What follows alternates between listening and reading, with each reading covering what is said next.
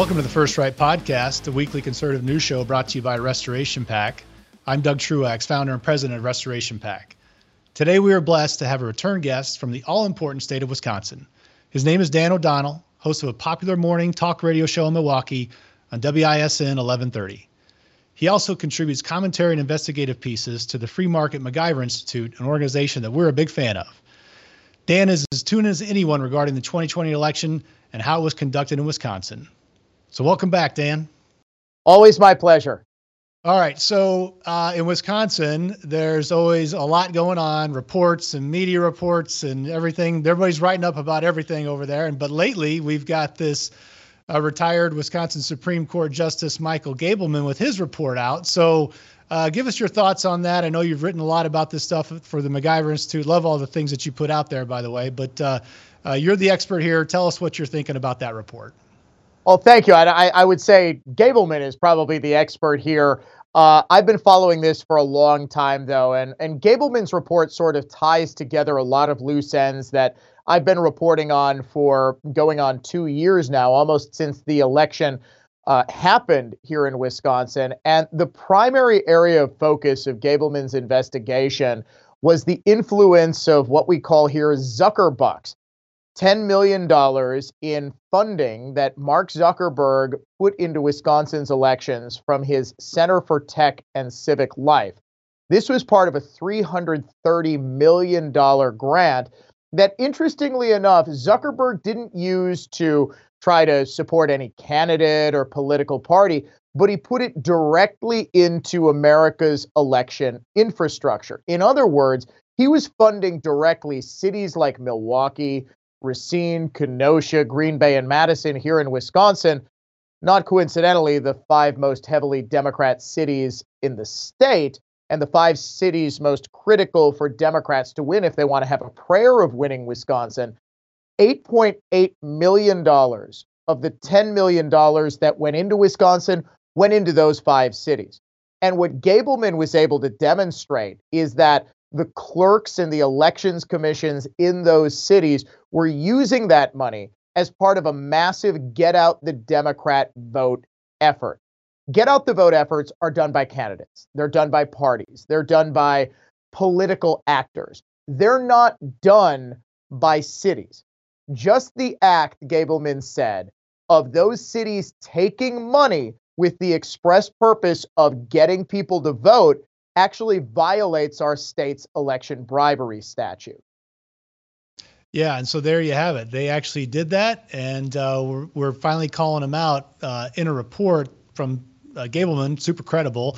Uh, I think even last time you were on the show, we were we've all been talking about what's been hap- what had happened here with the Zuckerberg money and how appalled we all were with it. So finally, some progress here, and we're seeing what's going to happen. But you never know. Uh, you know, we had the situation, the Racine County Sheriff uh, with the nursing homes, and then the DA takes a pass. So get us up to speed on that. Were you disappointed in how that played out? Which I don't mean to sound like I'm um, going to be cynical, uh, but you know, I'm always hopeful that justice is going to be done. But in this case, it sure looks like it it wasn't done. So what's your take on that? Well, just to back up a second, the Racine County Sheriff's Office investigated what it thought was massive fraud, excuse me, in a nursing home in the town of Mount Pleasant. And this happened because people whose parents were in that nursing home noticed hey, wait a second, my mom voted. She hasn't known who the president was since 1984. What this clearly showed was that people were from the nursing home voting either on behalf of the residents or essentially coercing them or in some way influencing their vote. This happened dozens of times. And the Racine County Sheriff's Office said, all right, this is per se evidence of vote fraud. And the vote fraud was happening because our Wisconsin Elections Commission, the entity responsible for enforcing Wisconsin's elections laws, simply didn't follow our election law. Here in Wisconsin, voting in nursing homes can only happen through what are known as special voting deputies. There are two people who go into the nursing homes, one from the Republican Party, one from the Democrat Party. They're sent by the city clerk's office and they help residents absentee vote. The reason for this is that no funny business can happen, right? If one special voting deputy is trying to cheat, the other special voting deputy will notice it. Well, because of the pandemic, the Wisconsin Elections Commission said no special voting deputies are allowed in. That was in direct violation of state law. State law says special voting deputies are the only ones who can conduct the vote. And in fact, nursing home staff members cannot. It's actually written in state law. If you work in a nursing home, you can't help with voting. Well, guess what happened? That was a violation of state law. The Racine Sheriff's Department said, all right, because the Elections Commission caused these people in this nursing home to violate state law, the elections commissioners themselves were guilty of election fraud. Now, of course, the Racine County District Attorney's Office did not want to prosecute this and came up with, I'll be honest with you, an excuse for this that I didn't buy, that she lacked jurisdiction. Of course, our Attorney General's office is controlled by a Democrat, Josh Kaul, our Attorney General. He declined to prosecute. Just a couple of days ago, Milwaukee County District Attorney John Chisholm declined to prosecute. Not surprising, we can't get Chisholm to prosecute murderers and carjackers, let alone the Wisconsin Elections Commission. So, yeah, it's definitely disappointing. And what the Gableman report actually just uncovered was that this happened at more nursing homes than just the one the Racine Sheriff's Department was investigating. In fact, this was likely happening in all five of the cities that got a lot of the Zuckerberg money. In fact, Gableman alleged that in dozens of nursing homes that he looked at, there was 100% voter turnout by nursing home residents. I don't need to tell you that that immediately raises red flags. Oh my gosh. And and we look at this after the fact and when we think about somebody taking advantage of our our our elders here that uh, uh, the most the people that should be protected uh, in the name of winning an election and then you know like what you just said if you can't get people to prosecute that's where elections have consequences and uh, even worse than that is that people, you know, when it looks like they're cheating in elections, those have even more consequences down the road. So hopefully we can get this back on track. And so getting back on track with you know, getting back to the place where we need to be, law and order, everybody trusts the system. There's all these reports floating around. Gableman obviously is a big deal. Uh, what other reports out there in Wisconsin that people should be looking at that you think are the ones that kind of put the finger on what happened uh, in that last round of elections? Well, our Legislative Audit Bureau, which is a nonpartisan agency of the state, which was actually tasked with auditing the practices of the Wisconsin Elections Commission, as well as clerks in all of the 72 counties here in Wisconsin. That was released last October, and it found multiple violations of state law. Not the least of which was that our Elections Commission simply refused its legally required duty of cleaning up the state's voter rolls. There are hundreds of thousands of names that are still on the voter rolls that shouldn't be. In addition, policies were not followed with respect to what's known as curing a ballot. Remember, absentee ballots were coming in by the tens of thousands to all of these cities.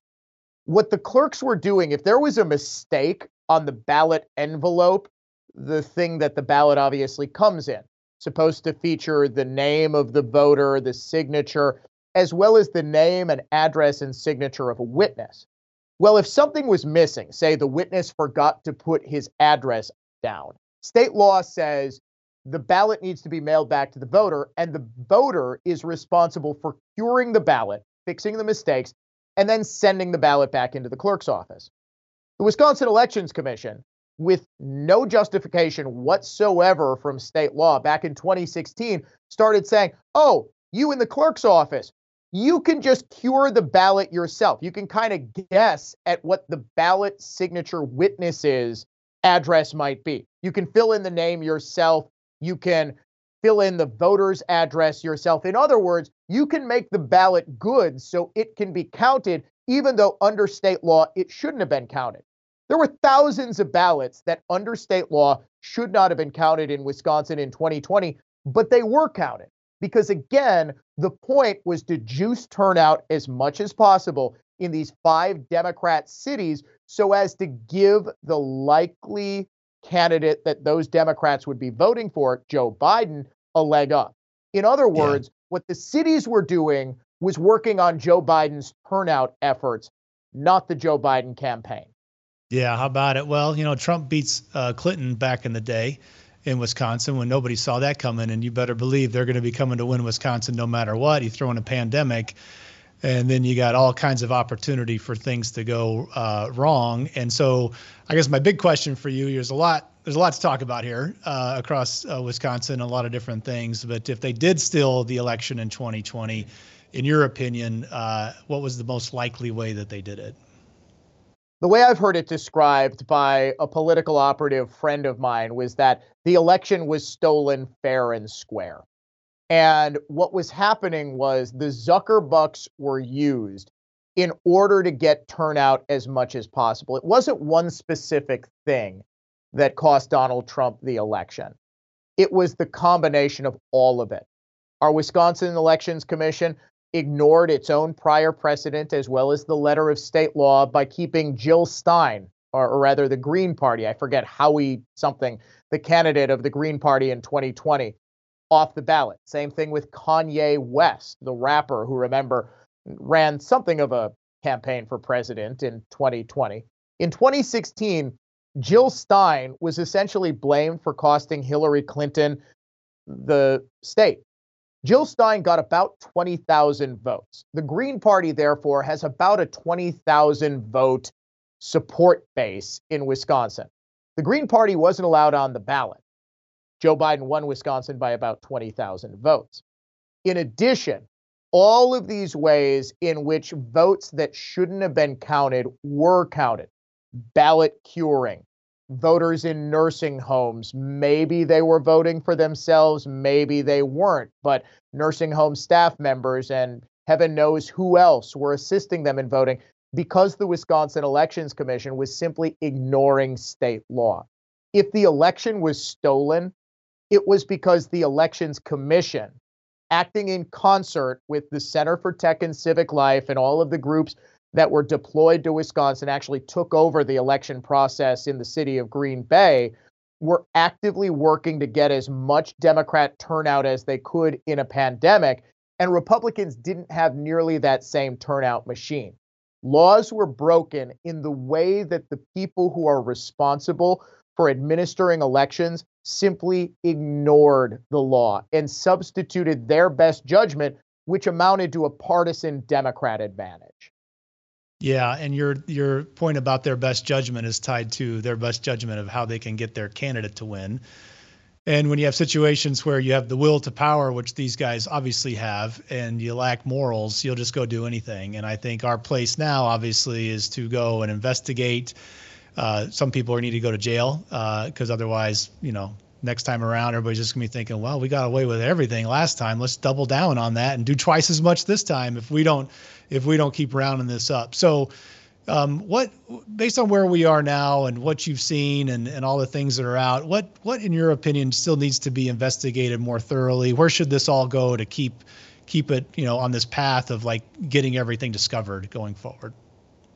Well, selfishly, since I was basically the one in Wisconsin who first noticed all of the unlawful voting going on in nursing homes. In fact, it was just a couple of days after the election that a woman contacted me and said, My mother voted. She did not know who the president was. I told her story on the air and told her to contact her local law enforcement agency. She did. That was the Racine County Sheriff's Office. That's what started that investigation. I was focused very heavily on nursing home fraud because I believe that is actual fraud. That is the theft of the franchise, and that is the the systematic disenfranchisement of our most vulnerable citizens here in Wisconsin.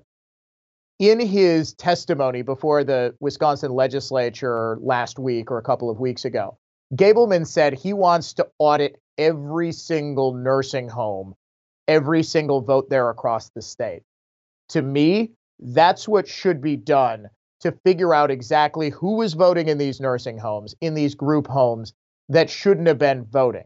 Who, in other words, actually had ballots cast in their name or cast without them ever actually knowing.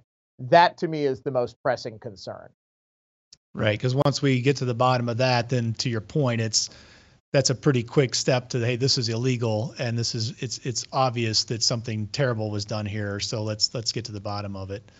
So uh, as this continues to uh, get exposed, just give us your opinion on how the Republicans are handling this in Wisconsin. Um, they, are they doing enough? Are they aggressive enough? I mean, I certainly admire your courage and your aggressiveness, uh, but what do you think about them as a party and what they're doing?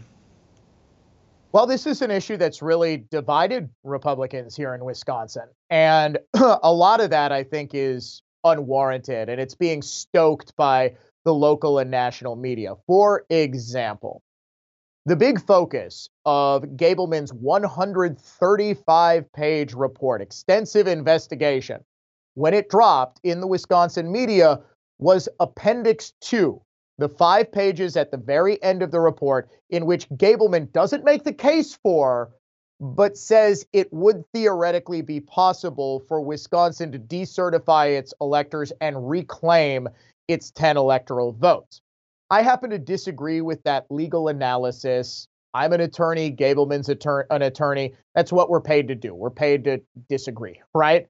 It's lo- reasonable minds can disagree about that. But the focus was all on decertification. There have been about a half dozen major articles in, I believe it's Rolling Stone magazine, Politico, Vice News, the Washington Post, all on Timothy Ramthun, who's a Wisconsin assembly member who's done great work on the issue of election integrity, but who has said, no, we need to decertify Wisconsin's elections. Now, our uh, lawyers for the Wisconsin legislature have said that's not possible. Once the Electoral College votes, the vote is done. The votes are already cast. Okay, you can call back the electors. What does it do? Right? There's no legal or constitutional mechanism for doing so. The reason that Ramthun, who launched his governorship bid on the strength of his, his call to decertify the election, the reason that the media is so focused on him, and a recent poll showed Ramthun at 5%. The candidates who are running for governor are being ignored in favor of this so that they can all be discredited the Republican Party has done as much as I, I would hope. There was a whole package of election bills that were uh, up for a vote just last week in the most recent legislative session. They're good bills that, of course, are going to go nowhere because our governor, Tony Evers, will veto them. And it was unfortunate that Ramthun, instead of voting on those bills, was actually at CPAC receiving an award. So it calls into question the seriousness there about actually changing things here in Wisconsin. That said, our Assembly Speaker, Robin Vos, has taken a lot of heat, and a lot of it is deserved. But he actually just extended the contract of Gableman through the end of April so that Gableman could continue his investigation. The unfortunate reality is, is that until we get a Republican governor and a Republican attorney general who actually care about faithfully enforcing the laws of this state, nothing really is going to happen. Republicans can pass as, as many laws as they want, they're going to get vetoed. So that's what I think the focus for all Republicans here in this state is, and that's getting Tony Evers, getting Josh Kaul, the Attorney General, out of office. Yeah, for sure. And I think that there's a misunderstanding amongst Republicans now, and it goes to this concept of being demonized if you say anything about the election. I, I, I think that the Democrats have done a masterful slash nefarious job of tying the January 6th piece to anything yeah. that anybody says now about the election, and you're all the same thing. And that's this point you made about them going to the decertification comment and all that stuff. But I think that, and I've seen this in polling where a lot, like 60% of Republicans are totally convinced there was a lot wrong with this last election. Yeah. But oh, then yeah. you have the then you have the leaders, they're unwilling to go there because they're afraid of, you know, they may have been a little squishy even before this, and now they're even squishier because they're afraid they're gonna somebody's gonna say something bad about them. When ironically, the number one thing they could do for their supporters and their base is to dig into this and and to work it. Yeah, in fact, the number one issue for Republicans in Wisconsin is election integrity. And until we have that, there's a widespread belief that we don't have anything, that everything else is secondary to that. I think January 6th really did change the calculus, both here in Wisconsin and nationally. Because remember, there was a lot of appetite for continuing the investigation into the election. Once January 6th happened, that all changed. Remember, there was no more debate about certification or anything like that. The electoral count was quickly certified in the middle of the night after the Capitol had to be cleared. And after that, you talk about Democrats doing a masterful job. A couple hundred yahoos getting into the Capitol and acting like riotous Democrats for a couple of hours was made to be presented to the public like the biggest coup attempt in American history, that they were actually threatening to take over the government of the United States. It was ridiculous when it was first starting to formulate as a narrative on January 6th, and it's ridiculous now. This was a riot, sure, in the United States Capitol, but it wasn't an organized coup attempt. But because that message over the last year has been repeated over and over and over and over in the media, and because any attempt to point out election irregularities as a result of January 6th, social media has felt empowered to actually ban people, including the President of the United States, from their platform. What does that do to a Republican who relies on social media for fundraising, for getting his message out there, for the lifeblood of politics, and that's the ability to connect with the voter base, right? So there is a huge, huge incentive to just sort of stop talking about this. And a lot of Republicans have. Well, we want to move forward to 2022. That's sort of the narrative, but it really comes from a place of, I'll be honest with you, a little bit of fear of the consequences about talking about the widespread vote fraud in 2020. Look, this is nothing new. I mean, read a history book for goodness sakes. Democrats have been engaged in vote fraud schemes since before there was a Democrat Party, okay? Since the early 1800s, with the formation of the Tammany Hall political machine in New York, to the gubernatorial election in Illinois, which was rife with fraud. There were dozens of indictments in the early 1980s, right? This has been a common thing. And this is why it's so important to continue to fight for it, regardless of the consequences. Because if you don't fight for vote fraud, you're not fighting for your voters. And the most basic fundamental right we have is the right to speak and be heard and pick our leaders through free and fair elections. If we don't have that, we don't have anything. Yeah, that's right, and that's where I get the most head nodding when we go out and talk about this. Is people get that concept on on our side for sure. It, uh, you know, they have elections in in authoritarian countries. They just know who's going to win. And right. you know, if, if we get to that place, it's over. And so we can yeah. talk all the issues we want, and we're all infuriated about inflation and the southern border and all these things. But if the Democrats have figured out now how to cheat and then beat us down so that we don't fight back when they do cheat, then we're gonna we're, we're not gonna make a comeback. And so uh, so this is it. We gotta we gotta stand this ground and and uh, you know I am. I appreciate your courage. You know, you mentioned uh, Robin Vos and all he's doing. I mean, that's in Gableman. It was good to see this come through, and uh, we just got to keep talking about it. And uh, there's going to be lots to talk about, and I'm sure we're going to have you back on because you you know a lot about it, and you won't and you won't stop talking about it. So no. so thanks for coming on today, Dan, and and uh, appreciate all you do, and, and love to have you back at some point in the future. Well, thank you so much. I'd love to be back. All right, that's our show for today. Thank you so much for tuning in and for supporting conservative media. Don't ever forget that by working together and staying diligent, we conservatives can bring our country back to true greatness. Until next week, let's all keep praying that God will continue to bless America. First Right, a new kind of news summary without the liberal slant. Every morning, in your inbox, always free Subscribe by texting First Right to 30161. That's First Right, all caps, one word, to 30161.